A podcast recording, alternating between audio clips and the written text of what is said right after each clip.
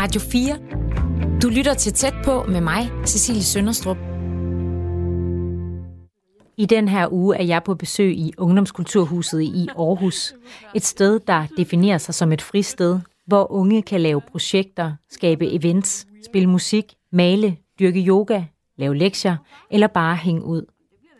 De seneste dage har jeg talt med flere af husets brugere om, hvad det betyder for dem at have et fristed som Ungdomskulturhuset, eller UKH, som de kalder det. I dag mødes jeg med en af husets ansatte, Malene Farv, for at høre, hvad hun oplever, det kan give unge mennesker at have et fristed. Hej, Malene. Ja, det. Hej Cecilie. Hej. Jeg har iskolde fingre. Det har jeg også. Jeg kommer Fordi, lige ud fra. Når man sidder herinde, så mærker man, hvordan de gamle mure de er uisolerede. Når man sidder ned hele dagen og skriver på en computer, så stille og roligt, så bliver man kold, kold, kold, kold. Så er man nødt til at komme i bevægelse. Så nu står jeg lige her med André og snakker om genbrug. Ja, Hej. Ja, jeg lige løg. Jeg har virkelig lige fedtede fingre. Men den venstre, den dur. dag. Han lige løg. Hvorfor øh, snakker I om genbrug? Det er fordi, jeg har fået lavet lapper på min trøje. Ja, har du selv lavet dem, eller hvad? Nej, det har jeg fået min kæreste til. Jeg kan da ikke finde ud af sådan noget. Øhm, hvad er den? Er, er det sådan noget filt? Mm, jeg tror, hun har bare fundet noget restmateriale op i en genbrug. Og så en af mine gamle skjorter. Det er et eller andet japansk, man gør. Hedder det bolo eller bolo bolo? Jamen, jeg ved faktisk ikke, hvad det hedder, for jeg har kun også læst begrebet, men jeg har aldrig sådan rigtig øh, udtalt det selv. Så du ved det garanteret bedre end mig. Men du må hjem og spørge Saga. Det udtales sikkert kamikaze eller sådan noget. Ja, men det er i hvert fald meget smukt, fordi det, det er lidt ligesom, at materialerne de arbejder rigtig godt sammen med, med hinanden, fordi at stingene har de samme farver som det allerede eksisterende materiale, og farverne, de, ja, det, går, det hele går bare i, godt i spænd. Jeg fik at vide, at det var en metode, man har udviklet, så ens kimono kan holde for evigt. Ja. Og det her, det er min kimono, så det passer fantastisk. Det er da sødt af din kæreste også. Jeg er skide sød. God pige. Helt godt lide. Og meget kreativ. Og meget kreativ, ja. Det må man sige. Saga, som er Andres kæreste, hun er også øh, i huset og laver andre ting. Hun er en af de unge, som vi øh, har inddraget til at hjælpe med at lave indretningen. Hun kom med et, en, godt, en god idé fra det tidligere hus, vi havde, hvor hun mente, og det var hun ikke den eneste, der gjorde, at det kunne godt være lidt forvirrende at komme ind i huset. Man havde svært ved at navigere, særligt når man var ny bruger af UKH. Så kunne man godt komme ind og være sådan lidt lost og ikke lige vide, hvor, hvor går man hen, hvor, hvor finder man faciliteterne, og hvor finder man folk og, og så videre. Og så fik hun en idé om at lave sådan en visuel mapping ala et metrosystem, hvor man laver streger på væggene, og på stregerne skriver man, gå den her vej, hvis du skal hen i det her rum, eller den her location. Så det har hun været med til, og så har vi hyret hende ind til at lave det, sådan et projekt. Og det er jo så den måde, vi blandt andet arbejder med, at de unge også hjælper med at facilitere indretningen, kan man sige, eller understøtte indretning, eller skabe indretning. Ja. Jeg ved ikke, hvad for ord, der er bedst at bruge om det. Men det er jo et samme... Ja, kreere. Det er i hvert fald et samarbejde, så, så langt som vi kan. Øh, det er lidt brøvlet, det jeg lige sagde nu her. Men det der med at, at sige, i stedet for at man kommer ind i huset og siger, jeg vil gerne indrette, hvor må jeg gøre det henne? Så siger man, hvad har vi brug for? Og hvem kan vi pege på, som vil være skidegod til den opgave? Fordi sådan ret hurtigt, så finder vi ud af, hvilke unge, der er skide gode til hvad i det her hus. Og så er det jo deres kompetencer, vi ligesom inddrager i de forskellige opgaver. Blandt andet i indretningen. Og det skal vi jo tale meget mere om, Ja. fordi du er også med til at stå for indretningen blandt andre ting. Øhm, er der et sted, vi kan, vi kan, vi kan sætte os hen? Ja, lad os gå ind i syrummet herinde ved siden af. Det, det bruger vi også som mødelokale. Så kan vi lige sidde derinde og få en kop kaffe. Vil du have en kop kaffe? Ja, ja tak. Vi har sådan noget selv, selvbetjeningskaffe her, hvor alt står fremme. Kaffekopper og øh, kogekedel og almindelige kaffemaskiner og sådan noget. Så er der en ung, der har skrevet på alle hylder og skabe, hvad der er. Så vi behøver ikke gå og fortælle det hele tiden. Så kan folk bare selv servicere sig selv. Bare de også rydder op efter sig selv. Det plejer folk at være ret gode til på stedet. Så derfor kan man bare gå hertil og tage en kop kaffe gratis. Og der er simpelthen, altså, det, det ser jo shiny og, og opryddet og lækkert ud. Og det er der ikke, sådan, der er ikke én specifik person, der har det ansvar. Det er noget, alle hjælpes med. Altså man kan sige det på den måde, at os, der er ansat i huset, vi, vi er sådan lidt blæksprutte-agtige. Så vi kan godt komme til et rodet bord og noget beskidt bestik og så videre, og så tager vi lige overfladerne. Så har vi nogle unge ansat øh, til at gøre rent i huset, og de skal også tage overfladerne, hvis det ser helt galt ud. Men sådan underordnet, eller overordnet hedder det, så, så snakker vi jo, sådan, når, når der kommer nye brugere til stedet, omkring hele det der princip om, at, øh, at øh, tage ansvar for, for sig selv, og det, ind i det ligger der jo selvfølgelig at rydde op, og det giver jo mening for alle, kan man sige, at så snart man, man, øh, at det er så åbent og frit, så, så tager man jo selvfølgelig også det ansvar, som jo er et minimalt ansvar i virkeligheden. Så overordnet set ser det faktisk ret godt ud her. Det er ikke sådan fuldstændig trashet eller noget. Jeg tænker sådan, at, øh, at, at det giver jo god mening sådan på papiret, men, ja. men, men, men jeg ved også, at der kommer øh, omkring et par hundrede igennem huset ja. øh, øh, hver uge, øh, og det er unge mennesker, det er teenager, øh, som måske ikke altid er er, er super kendt for at, at gøre rent og, ja. og rydde op. Ja. Øhm, så øh, så det, er, det er da egentlig sådan lidt imponerende, at de så alligevel øh, formår at gøre det her. Jo, men altså, jeg tror, der er mange, der har en forestilling om, det er teenager i den der klassiske forstand, men det er det jo det er det faktisk ikke. Det er meget unge voksne, der kommer her. Det er unge, der er flyttet hjemmefra i, i, i de fleste tilfælde. Det er unge tilflyttere til byen, det er unge internationale studerende, det er unge, der er i gang med at skabe sig en identitet igennem måske at lave musik, lave et band, øh, skabe sig selv som kunstner. Det vil sige, at man er jo i gang med at blive voksen, hvis man ikke allerede er det. Så vi har ikke de problematikker, som man ser ude i klublivet og i fritidsområdet, hvor, hvor, de, hvor segmentet lige er de der 2, 3, 4 år yngre. Det er simpelthen en kæmpe forskel, at du er blevet 20 til, til øh, om du er 16 eller 20, og de fleste af vores brugere er i snit fladen mellem 20 og 25. Så det er voksne mennesker. De bor i bofællesskaber, og de bor steder, hvor de tager ansvar i forvejen. Så det er jo overordnet ikke et problem hernede. Så selvom man kan komme herfra, man er omkring de 15 år, så er det faktisk primært øh, øh, de, de unge, der er mellem sådan start midt 20'erne, der kommer her? Ja, det er det. da vi startede projektet, der, der havde vi en målgruppe, der hed 15 til 25, og så fandt vi ud af ret kort tid efter, at der var en stor, stor brugergruppe midt i 20'erne og op efter, der også havde et behov for øh, et sted, hvor de kunne finde fællesskaber, og hvor de kunne arbejde med deres kunst- og kulturprojekter og skabe events og forskellige aktiviteter øh, stadigvæk. Altså man er ikke nødvendigvis færdig som 25-årig med at, ligesom at, at have behov for at have nogle understøttende platforme til at udvikle sin kreativitet. Så det, det, det ser vi i høj grad, at der er rigtig mange, der er. Jeg vil sige det på den måde, de, de yngste brugere, vi har, det er første G'ere. De er jo en 16-17 år, men de, men de kommer her meget sådan i grupperinger og bruger stedet til at hygge sig øh, med at sidde og drikke kaffe og spille brætspil og sådan noget. De organiserer sig ikke på samme måde huset, som, som den ældre brugerflade gør. De, de, de, øh, de bliver mere sådan aktive og proaktive, jo ældre de bliver i forhold til, hvad er det, de gerne vil skabe kultur, hvad er det for et hus, de gerne vil have, hvad er det for en organisering, de gerne vil have og sådan noget. Det er ligesom noget, det kommer lidt mere med alderen. Sådan lidt grundlæggende. Øh, der er selvfølgelig afvielser, men det er sådan det overordnede, vi oplever her. Nå, skulle vi have noget kaffe? Ja. Ja. Tak. Lidt. Så.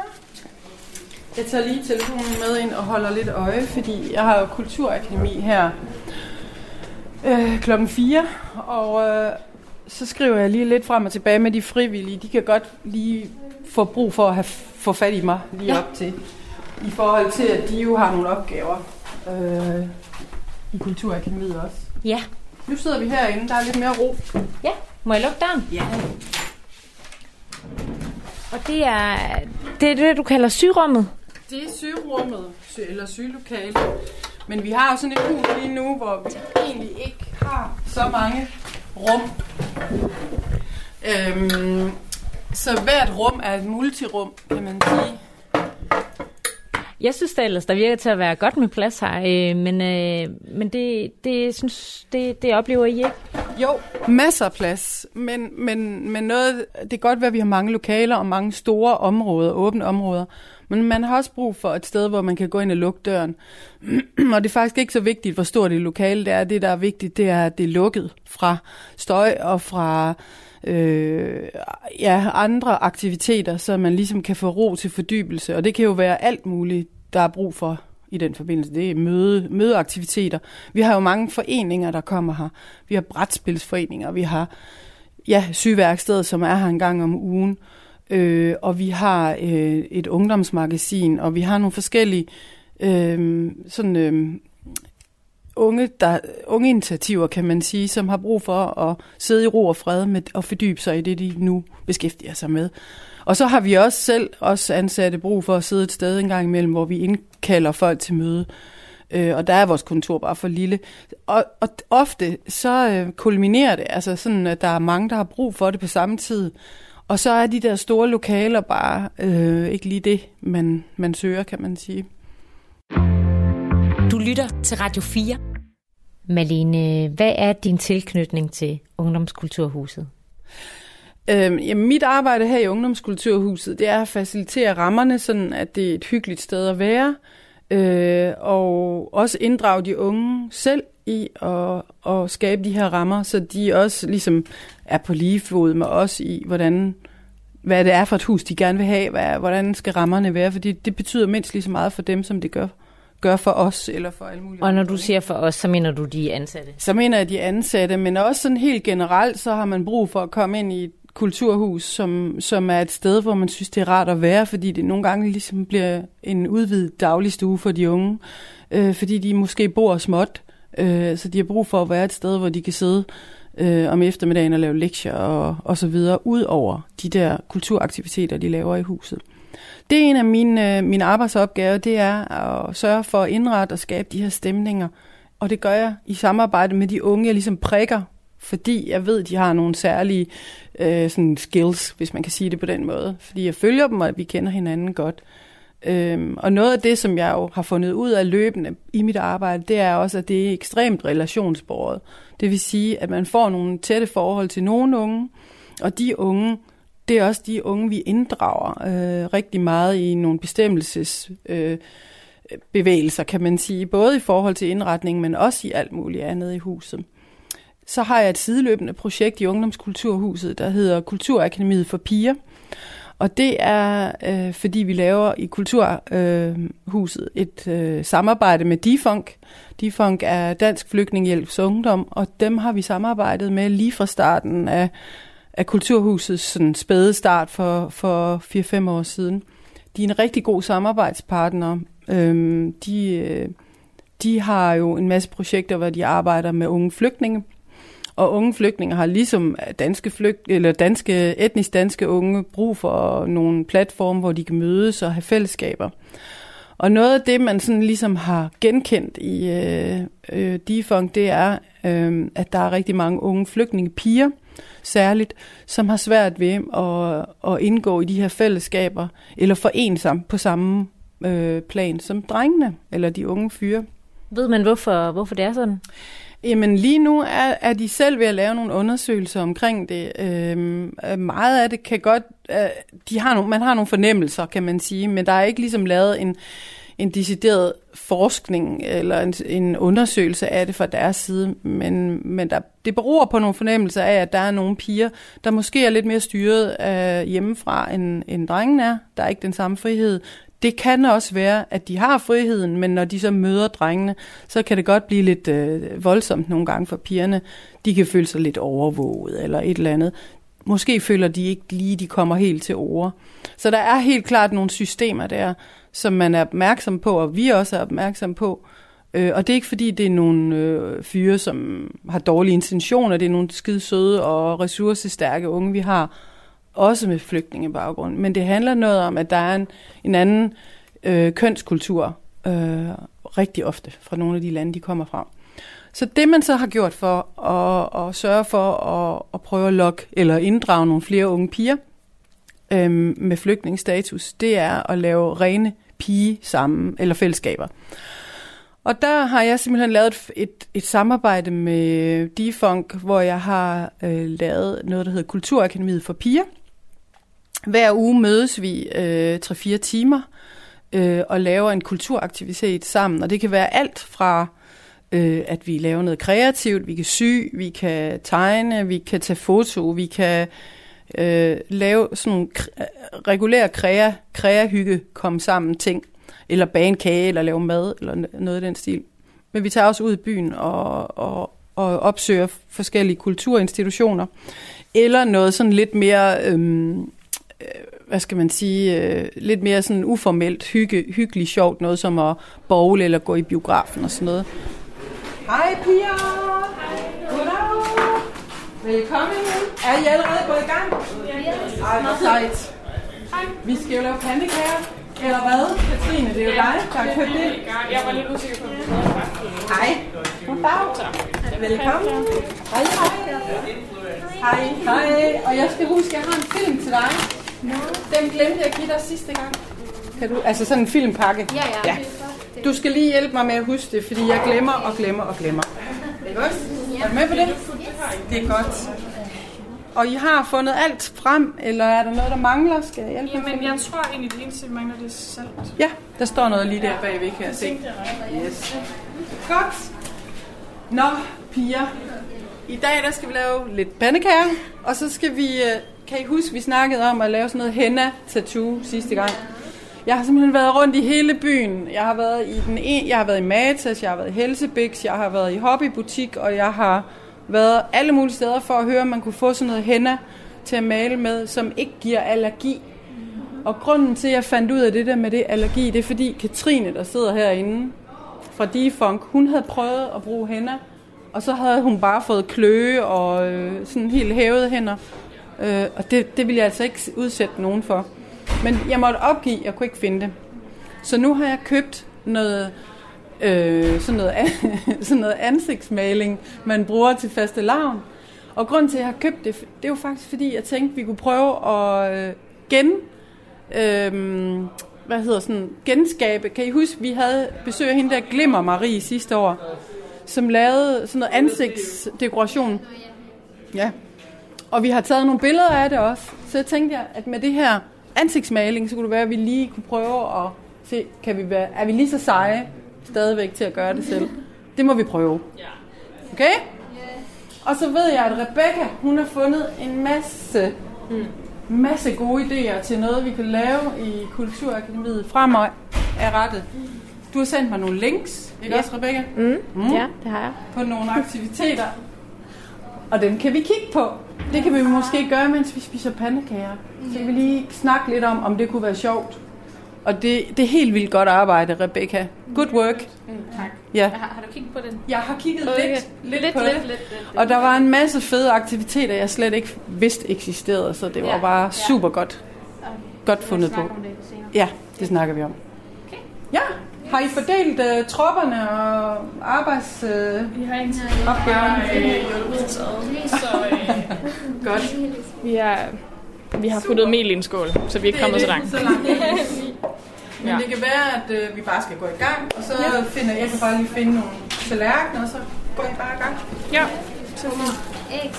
Der skal piger øh, med flygtningebaggrund, de kommer, når der er plads til kun at være pige. Øh, og det, det er der plads til, når der øh, bliver lavet rene pigeaktiviteter. Det siger jo sig selv. Det jeg laver, det er sådan, det, det, man kan sammenligne det på en lidt med klubaktiviteter, det man ser i fritids ungdomsregi. Det er bare nogle lidt ældre piger, vi har med at gøre. De er mellem 15 og 20, og de piger, som er sådan mest aktive lige nu, de er faktisk også lidt i den ældre øh, del af den gruppering. De er en 18, 19, 20 år. Øhm, og det er unge piger, der er moderne, har et moderne syn, øh, og er meget aktive også, at de er allerede i gang med arbejde og uddannelse i, i Aarhus. Men noget af det, som, som de er meget optaget af, det er at være i nogle fællesskaber med andre etnisk danske piger. Og derfor er der også øh, en del etnisk danske piger, som frivillige, der er tilknyttet gruppen. Sådan at der ligesom er en helt fuldstændig almindelig ung interageren mellem unge. Og det der med at bare være ung sammen med nogle andre, det er virkelig et behov, de har. Også for at få trænet deres dansk. Du fortæller, at der er nogle af etnisk danske piger, der er frivillige. Mm. Øh, hvad vil det sige? Hvad laver de?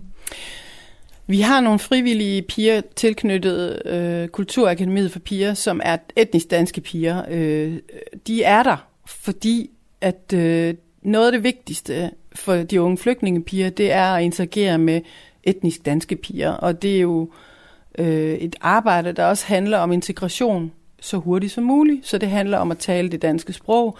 Det handler om at udveksle, hvad man nu udveksler som ung med hinanden på kryds og tværs om, det kan være alt muligt. Det kan være musik, det kan være følelser, det kan være smag, holdninger. Øh, hvad, har du set den her film? Skal vi se den her koncert? Og det kan jeg ikke alene som, som voksen ansat konkurrere med, for jeg er ikke ung. Jeg er en voksen mod en kvinde. Jeg har en pædagogisk baggrund og en kreativ baggrund, og det er det, jeg byder ind med i projektet. Jeg er den, der faciliterer det, men det er i høj grad de, de frivillige, der ligesom er til stede over for pigerne og har de sådan sjove samtaler med dem. Så det, det de frivillige piger gør, det er, at de er til stede og deltager. Ja. Det er det, der ligger ja. i det frivillige arbejde de deltager på lige fod med, med, de, med, de, fly, med de flygtningepiger, der møder op. Ikke? Og, og det, det, er ikke, det er ikke opdelt på den måde. Vi er bare sammen, kan man sige, og hygger os. Man kan også sige, at de frivillige har også en gang mellem nogle praktiske opgaver. Øh, hvis, jeg, hvis vi skal have købt ind til noget mad, så, så spørger jeg de frivillige, er der nogen, der gider at købe ind, inden de kommer, og er der nogen, der gider bestille de her billetter, eller er der nogen, der har nogle idéer til, hvad vi skal lave næste gang? Der er også nogle unge, der får mulighed for os selv at facilitere det, vi skal lave. Øh, eller får mulighed for, de får rigtig meget mulighed, for jeg vil rigtig gerne have, at de, de kommer med idéer, fordi de har også, de har også fingeren på pulsen med nogle andre ting, som jeg ikke sådan beskæftiger mig med. Ja, en anden vinkel på det, kan man sige. Ikke? Jeg tror, det er meget trygt og, og rart miljø at være, være pige i, fordi man skal ikke forholde sig til så meget andet end det at være pige sammen med andre piger, og så have det sjovt. Det er meget det, det handler om. Og så kommer de. Altså det, det er simpelthen det, der sådan inden for kort tid er blevet vores erfaring her på stedet. Det er, når vi, vi, vi deler det simpelthen op, og så ser vi, hvad der sker. Og så sker der altså lige noget magi på det der område, fordi så kommer de og synes, det er sjovt at være her. Radio 4 taler med Danmark du fortæller, at, øh, at de her piger, de, øh, altså I har lavet det her øh, tilbud til, til de unge øh, flygtninge piger og kvinder, fordi at I oplever, at de kommer, hvis der ikke er nogen drenge eller mænd til stede. Men UKH, øh, Ungdomskulturhuset, er jo, øh, sådan, virker til at være et meget frit sted, øh, hvor at øh, man ikke umiddelbart det sådan, øh, adskiller kønnene. Og der har jo også været en del snak om øh, i medierne, om man skal lukke svømmehaller, så for eksempel muslimske kvinder kan bade, fordi de ikke føler, at de kan tage til svømning, hvis der er mænd til stede. Synes du, at det passer det her, den her opdeling ind i den øh, ånd, der er her på stedet? Ja, det passer godt ind her, fordi at i det her hus er der plads til alle mulige fællesskaber. Der er ikke sådan en, en eller anden bog, der fortæller noget om, hvilket type fællesskab det her det skal være. Øh, nogle gange, så tror jeg, at man, er sådan, man kan godt blive sådan lidt optaget af, at der skal være plads til alle i alle fællesskaber. Men på den måde kan man faktisk komme til at ekskludere nogen. Og det er faktisk også det, der sker nogle gange. For pigerne, de bliver helt naturligt ekskluderet, hvis de ikke engang mellem får lov at være i fred. Så, så, så, så, så det er jo bare en måde at se på, at man, hvordan får vi mulighed for at rumme dem her, vi mangler. Vi kan se, der mangler en gruppe i huset. Hvordan får vi dem inddraget? Og der er man bare nødt til at kigge på, hvad der virker, øh, og så prøve at lære at forstå det hen ad vejen, øh, hvorfor det virker. Hvad oplever du, at, øh, at de her øh, piger får ud af at komme i ungdomskulturhuset? Altså flyg, de flygtningepiger, der kommer, jeg, jeg, tror, jeg tror, jeg får mere... Jeg, jeg, jeg, min erfaring er efterhånden, at det er det, de får mest ud af, det er samværet, det er sammenholdet, det er fællesskabet. Jeg havde en forestilling i starten om, at jeg kunne, kunne tilrettelægge nogle kreativt sådan skabende processer for dem. Jeg vil gerne have, at det skulle have et større kunstnerisk indhold fra starten. Men jeg kunne godt mærke ret hurtigt, at det ikke er det, de er så optaget af. De er optaget af at lave noget, som, som er afvekslende fra skoledagen for forpligtelser og fra arbejde og alle de her ting. Noget, som, som bare gør, at de slapper af og har det sjovt. Og det kan de jo her, kan man sige. Du lytter til Tæt på med mig, Cecilie Sønderstrup. I dag besøger jeg Ungdomskulturhuset i Aarhus, hvor jeg taler med Malene, som er ansat i huset som fysisk facilitator. Det betyder, at hun i samarbejde med de unge er med til at beslutte, hvordan stedet skal indrettes, og at hun faciliterer de forskellige kreative aktiviteter i huset. Selv er hun med til at arrangere Kulturakademiet, et projekt, hvor unge flygtningepiger og kvinder mødes med etnisk danske kvinder og laver aktiviteter sammen. Du nævnte før, at de her øh, unge flygtninge, de, øh, at det her det er en form for helle øh, for dem. Øh, og på Ungdomskulturhusets hjemmeside står der også, at huset, øh, altså der bliver det betegnet som et fristed. Er det også sådan, øh, du ser det her sted? Altså sådan helt generelt er det et fristed. Øh, ja, det synes jeg. Øh, Hvorfor? Jamen, det er et fristed på den måde, at for det første, når du bruger stedet, er du ikke registreret. Du kan komme og gå, som du vil. Øh, du går ud og ind, du går ind og laver din kaffe og din te, som du vil. Du rydder op efter dig selv, du laver de aktiviteter, du har lyst til. Du mødes med de mennesker, du vil. Så det er et fristed, hvor der ikke er noget, der er ikke nogen sådan, noget, du bestemt du skal, når du går ind ad døren. Du har den kontakt med de mennesker, du har lyst til, når du går ind og ud. Og du laver de aktiviteter, du har lyst til. Du, øh, du var inde på det her, at du synes, at, at fristed, det er et sted, hvor man kan gøre, hvad man vil. Øh, har du, øh, da du selv havde den alder, som de brugere, der kommer her i huset, øh, har, øh, har du haft, havde du et fristed på det tidspunkt?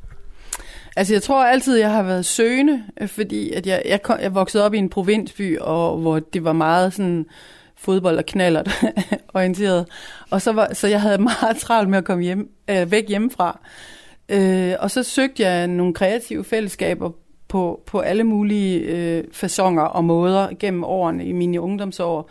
Det var både gennem højskole og gennem noget teater og noget musik, og jeg var med til at starte et, et fotogalleri op i Aarhus øh, sammen med en, en flok frivillige. Så jeg tror, jeg har været meget søgende imod nogle fristeder, øh, eller nogle fællesskaber, eller det er jo sådan set begge dele. Men jeg har aldrig sådan ligesom haft et hus som det her. Og det havde jeg elsket, tror jeg. Så hvis jeg havde været 20 år i dag, så havde jeg brugt sådan et sted her langt mere. Men er der ærgerligt, den her? Spiser du den her?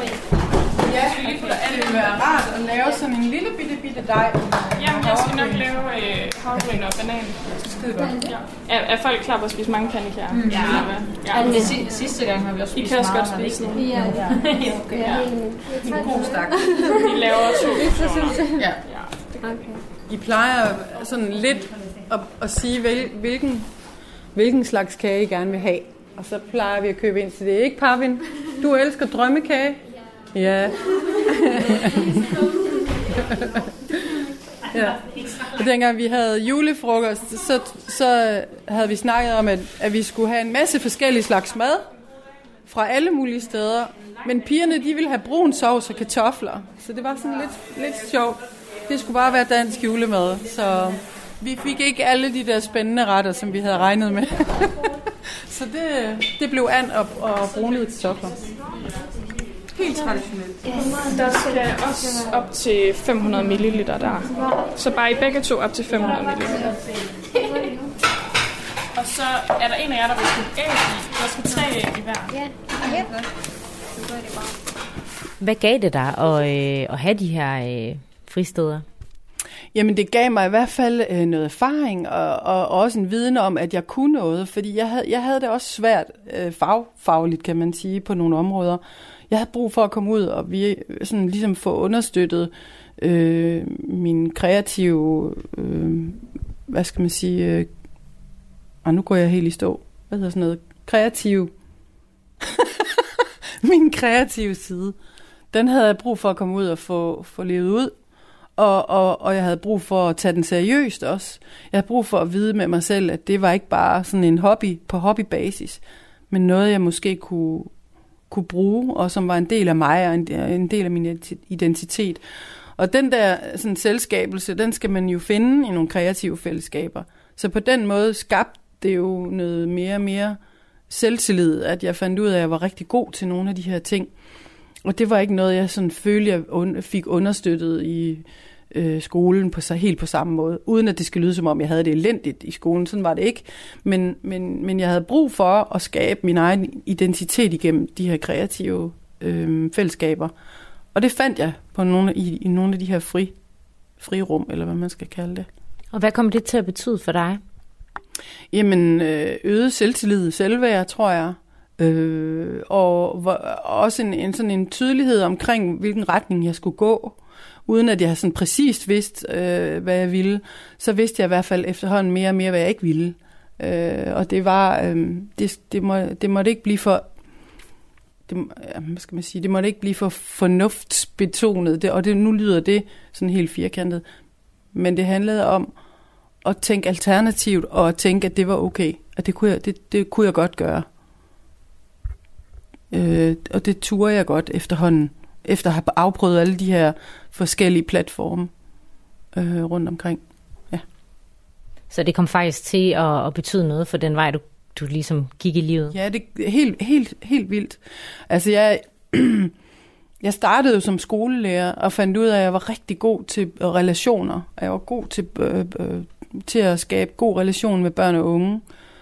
Jeg var ikke ret god til den struktur, der var i folkeskolen. Jeg synes, at folkeskolerollen er under pres og har været det i rigtig mange år, og jeg, jeg, jeg havde svært ved at navigere i den der arbejdsrolle. Øh, og det forhold, at det ikke var lystbetonet, at de unge var der. Øh, og derfor øh, skulle der være en meget stram struktur i det.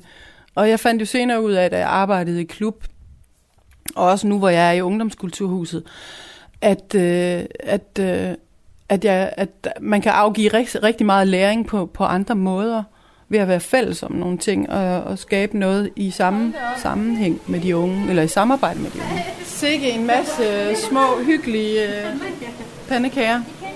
Nu skal I huske at have olie nok på, så det ikke brænder fast. Rebecca, skal vi lige prøve at kigge øh, de der øh, aktiviteter igennem, du har kigget, eller du har fundet frem til Kulturakademiet? Ja. Skal vi lige gå herhen? Det er jo ret fedt med de der små, små teater, teateraktiviteter og væksthuset og sådan noget. Det er virkelig godt fundet på, synes jeg, fordi det er sådan nogle små ture, som det er ikke forbundet med særlig meget økonomi heller, så det er overskueligt, og det er tæt på, så vi skal ikke sådan langt uden for byen, og jeg synes det hele taget bare, det er virkelig godt. Måske du har også sagt, du vil du kan godt lide nogle kulturelle aktiviteter. Lige præcis. Så jeg lige kigge på væksthus og teater og Aros, fordi den her, det her ting, det, det lyder meget godt.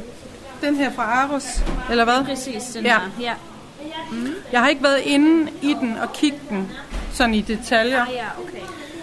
Hver gang det bliver sådan meget kunstnerisk, så ja. skal vi forvente, at der er et frafald af piger. Ja.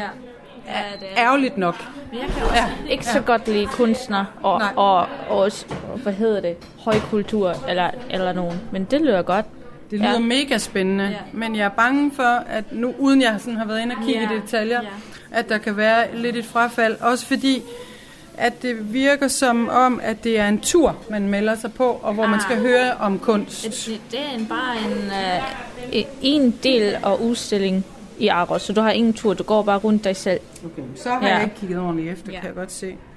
Der står godt nok Art Hour foredrag. Øh. Så det er et slags foredrag, nogen der, ah, okay, der fortæller. Ja. ja. Men skid hvad med det? Det er jo bare en ud af super mange, du har skrevet her nu. Det var en stor dokument, jeg har siddet her. du har Så har du fundet den her rundvisning i, botanisk, i botaniske detaljer mm-hmm. i væksthuset. Ja. Øhm, det er jo bare helt perfekt, fordi den ligger onsdag klokken halv fem mm. til halv seks. Det er lige i den tidsramme, hvor vi mødes ja. i Kulturakademiet. Og det er bare vildt godt, fordi det, det, er, det ligger tæt på, og jeg tror, det, jeg tror faktisk, pigerne synes, det er rigtig, rigtig hyggeligt. Ja. Fordi vi går rundt, og det er lidt mere frit. Ja, det er det. Og det er meget smukt oppe i væksthusene, sådan, så man kan også blive ret inspireret af turen. Vi kan jo eventuelt overveje at tage nogle tegneblokke med, og så kan man lige sidde og tegne lidt. Ja. Og øh, nu ved jeg ikke, om man må tage kakao med ind i væksthuset, men hvis man lokker med lidt kakao og ja. kage, Ellers kan vi hyggeligt. også bare tage det med og drikke den bag efter eller ja. før? Ja. Bagefter. Ja. Det er en god idé. Ja. Og jeg tror faktisk heller ikke, det koster så meget. Og hvis det endda er gratis, hvis vi er heldige.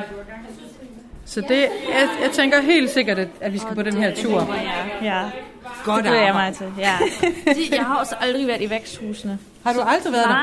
der? Ej, der er så flot. Ja, det vil jeg. Derfor vil jeg også gerne gå. Der er simpelthen... Oplever du, at unge har brug for, for fristeder i dag? Jamen, det tror jeg, alle, alle unge har.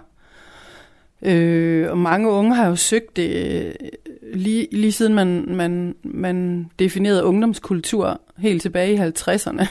der, der, der begyndte man jo sådan at kigge på, at der var en reel ungdomskultur. Og der søg, søgte unge jo sammen omkring alle mulige forskellige ting. Øh, og det gør de jo stadig. Det kan jo være alt muligt. Øh, og det har, jeg tror, det som er sådan måske lidt nyt, det er, at øh, man også politisk har forstået, at der er brug for sådan nogle platforme som, som Ungdomskulturhuset, og som man kan kalde for et fristed. Hvorfor er der brug for det? Jamen det er der, fordi at der er rigtig mange unge, der vælger de etablerede systemer fra. Øh, men det betyder ikke, at de ressourcesvage unge, det er ikke nødvendigvis, fordi de ikke vil, eller kan, eller ikke har kompetencerne. Det handler om, at de har brug for at finde ud af, hvem de selv er og hvad de vil. Og mange af de her unge, det er unge, som gerne vil skabe noget i fællesskab, eller er meget sådan kreative, æstetiske, øh, gerne vil gå en kunstnerisk vej, eller gerne vil være sådan, lave noget entreprenørskab eller noget iværksætteri. Og så er der brug for de platforme, hvor det bliver nemmere for dem at gøre det. Altså, hvor det bliver understøttet, og hvor der er faciliteter til, at de kan være skabende. Og i sidste ende kan bruge det i, øh, i deres videre arbejde. Øhm, og det har man også registreret politisk på den måde, at man finder ud af, at det faktisk er nogle af vores stærkeste entreprenører, som også senere hen øh, kan blive til noget stort, kan man sige, eller i hvert fald bidrager til samfundet. Det har man brug for. Man har brug for nogle alternative platforme til at uddanne folk. Altså, øh, da jeg blev ansat ind i projektet, så, så havde jeg jo den her faciliteringsrolle, som jo øh, ligger langt væk fra den pædagogiske rolle, som jeg har haft tidligere. Men noget af det, jeg simpelthen har fundet ud af igennem mit arbejde, det er, at de unge søger også mig og nogle af de andre ansatte, når de føler sig presset. Og det gør de tit. Der er simpelthen et øget pres på de unge i dag, og det oplever vi helt tydeligt her i huset. Så de unge har faktisk også brug for sådan nogle lidt uformelle øh, snakke øh, og samtaler, og det sker oftest, når vi er i gang med en eller anden aktivitet. Det kan være, at vi står og laver mad til fælles spisning. Lige pludselig kommer man i snak med en ung, der føler sig vildt presset. Det kan være over alt muligt. Det kan være skolen, det kan være for forældrene og øh, præstation. Der er utrolig meget præstationsbevidsthed blandt de unge i dag. Øhm, man er ikke... Øh, man er ikke god nok, hvis man ikke er perfekt, og det, det eksisterer i, he, i høj grad. Det er meget, meget tydeligt. Så de finder egentlig også, øh, så du oplever også, at det her det er sådan et fristed fra, fra, det, øh, fra det pres, øh, der, der er ude i samfundet?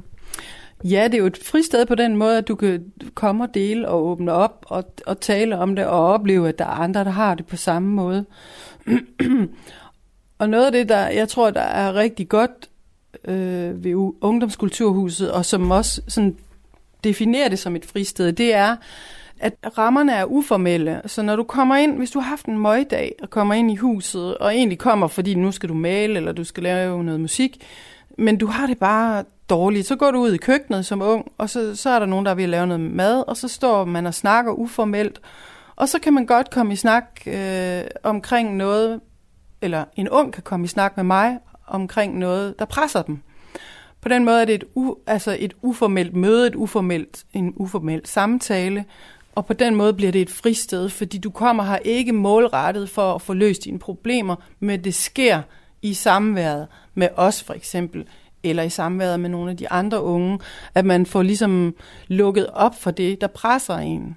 Og det er i høj grad et kæmpe pres at være ung i dag, for der er enormt meget præstation, der er sådan ligesom lukket ned over de øh, øh, institutioner, de bevæger sig rundt i. Øh, det er ikke noget, de kan undgå, og det er, de er, der ligger også et selvpres, øh, og der er nogle samfundsstrukturer, som uundgåeligt presser dem. Så når de så kommer her Og måske har de ikke øh, planlagt, at de skal have, have en bedre dag, end de allerede, eller en bedre dag, at de forventer måske ikke, at deres dag bliver bedre. Men det kommer nogle gange til at ske, og det er, ikke, det er ikke sådan for at puske glorien, men vi kan simpelthen se det. Det kommer til at ske. Vi har en anden rolle hernede også som ansatte. Vi kommer simpelthen til at snakke med nogle unge om nogle problematikker, de ikke kan finde ud af at løse selv. Så vi hjælper også øh, nogle unge ud af, af de problematikker, de går og slås med. Jeg synes faktisk, din historie er spændende, Rebecca, fordi du er sådan lidt en, øhm, en, en alternativ frivillig fordi du kom jo bare til Aarhus og sagde, nu vil du bruge et halvt år på ja. at lave en masse frivillig arbejde. Ja. Og være en del af en masse fællesskaber. Ja. Og prøve, prøve nogle forskellige ting af. Ja. Øh, og hvorfor får man den idé? Altså hvorfor, hvor, hvorfor var det lige kulturhuset, du søgte, og, og så videre ind i ungdoms, eller hvad hedder det, Kulturakademiet for piger? Hvordan endte du lige der? Det var ungdomskultur, som var, var det første ting, jeg har levet og oplevet her i Aarhus, så det var, hvad var det, halv år, øh, et halvt år siden, tror jeg. Og jeg har været til madmaker, og det var det første gang, jeg har mødt mennesker i Aarhus. Så jeg har tænkt, okay, hvad ellers er det her, og jeg har fået fundet Kulturakademi, og det var helt perfekt den ting, jeg ville gerne lave, så det var med piger og kultur. Så det var bare helt perfekt. Jeg har skrevet til dig, og ja, nu er det det. Ja. Nu sagde du lige det der med, at det er et pigefællesskab. Ja. Øh, hvorfor lige det? Hvorfor lige et pigefællesskab? Jeg tror, at det er altid så vigtigt, at piger og kvinder har en, en, en, en vær, ikke en værelse, men et sted, hvor det kan bare slappe af og være sammen, uden mand, eller uden nogen forstyrrelse fra udenfor. Og det er så vigtigt, at de kan bare snakke om ting, der er vigtige for dem, uden tænke om, hvad ellers er der i, i rum eller i, i verden. Så øhm, jeg tænkte, det er bare en god sted at være sammen. Ja. Mm. Jeg kan ikke snakke mere om den. Nej, nej. Så det, det, det er så dumt, at jeg kan ikke forklare alt det, jeg vil sige nej. på dansk. Det, det er Men jeg det. tror, altså helt kortfattet er det jo, tænker jeg, det, det er meget det samme, som vi alle sammen tænker om pigefællesskaber. At man har det, det, man som kvinde og pige har til fælles, det har man nogle gange brug for at dele med hinanden, uden at der er andre involveret. Ja. Og det, det er bare mere, nogle gange i hvert fald, mere afslappet, når man bare er piger og kvinder. Mm. Det kan også godt være, at det er det samme for drenge, men jeg, jeg er ikke... Jeg er ikke en dreng, så det ved jeg ikke. Så jeg kan bare sige, at det er god for, for piger og kvinder. Ja, fordi jeg har det oplevet selv. Jeg tænker, så er det en god op, op mulighed. Ja, det er det. Ja.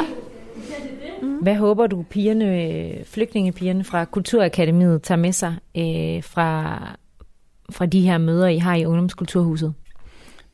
De piger, jeg har i ungdoms, øh, eller i Kulturakademiet for piger, dem håber jeg at se, når, jeg, når projektet er færdigt. Jeg håber, de kommer og går, og går ud og ind af huset på lige fod med alle de andre unge. Og de sætter sig ned og drikker en kop kaffe og kommer og siger, nu har jeg lyst til at lave det, hvordan kan jeg komme i gang med det, kan du hjælpe mig med det, og så videre. Eller at de bare kommer og hænger ud og er sammen på lige fod med alle de andre unge på eget initiativ. Hvad håber du, at de unge tager med sig øh, fra det her sted, fra Ungdomskulturhuset? Altså unge generelt? Ja, ja. de unge brugere.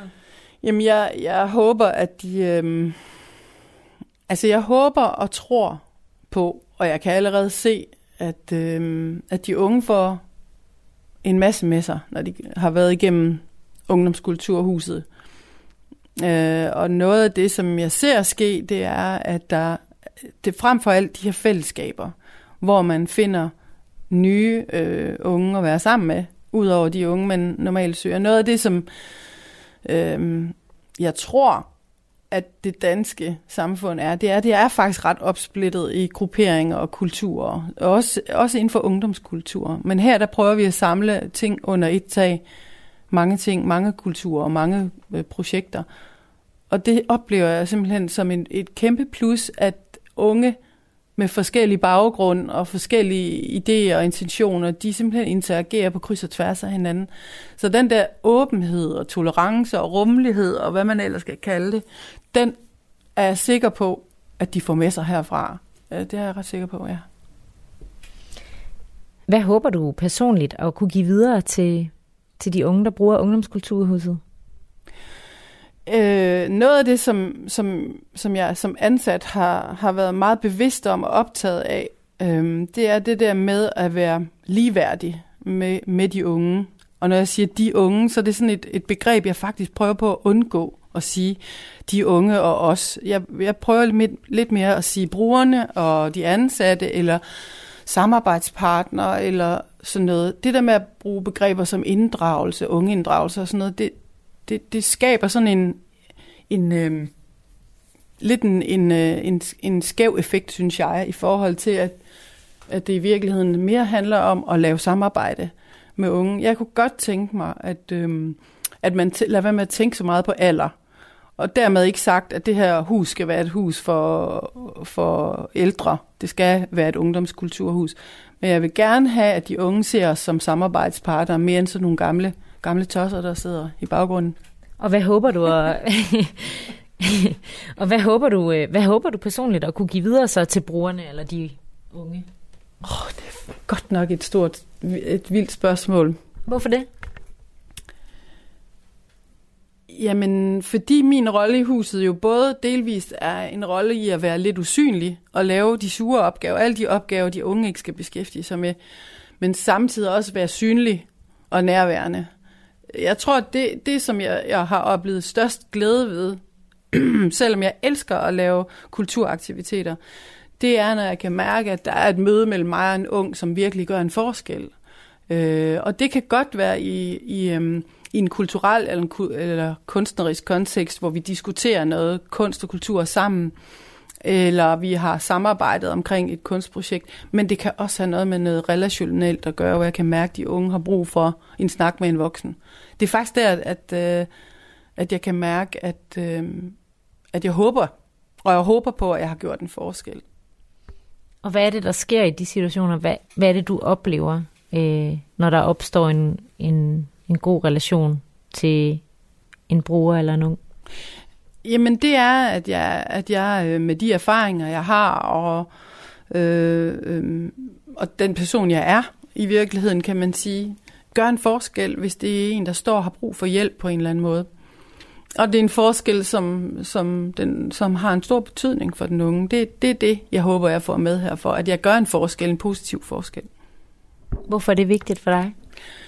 Jamen, fordi jeg synes, at, øh, at man i det arbejde, man har, lig, ligegyldigt hvem man er, skal have en, en følelse af, at man gør en positiv forskel helt generelt. Jeg synes, der skal, det skal være meningsfuldt, øh, det arbejde, man gør.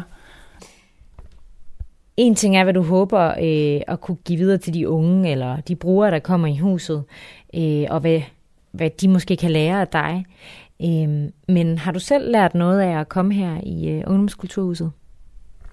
Altså, jeg har i hvert fald lært, men jeg ved ikke, om jeg har lært det, men det, jeg synes, jeg vidste det lidt i forvejen.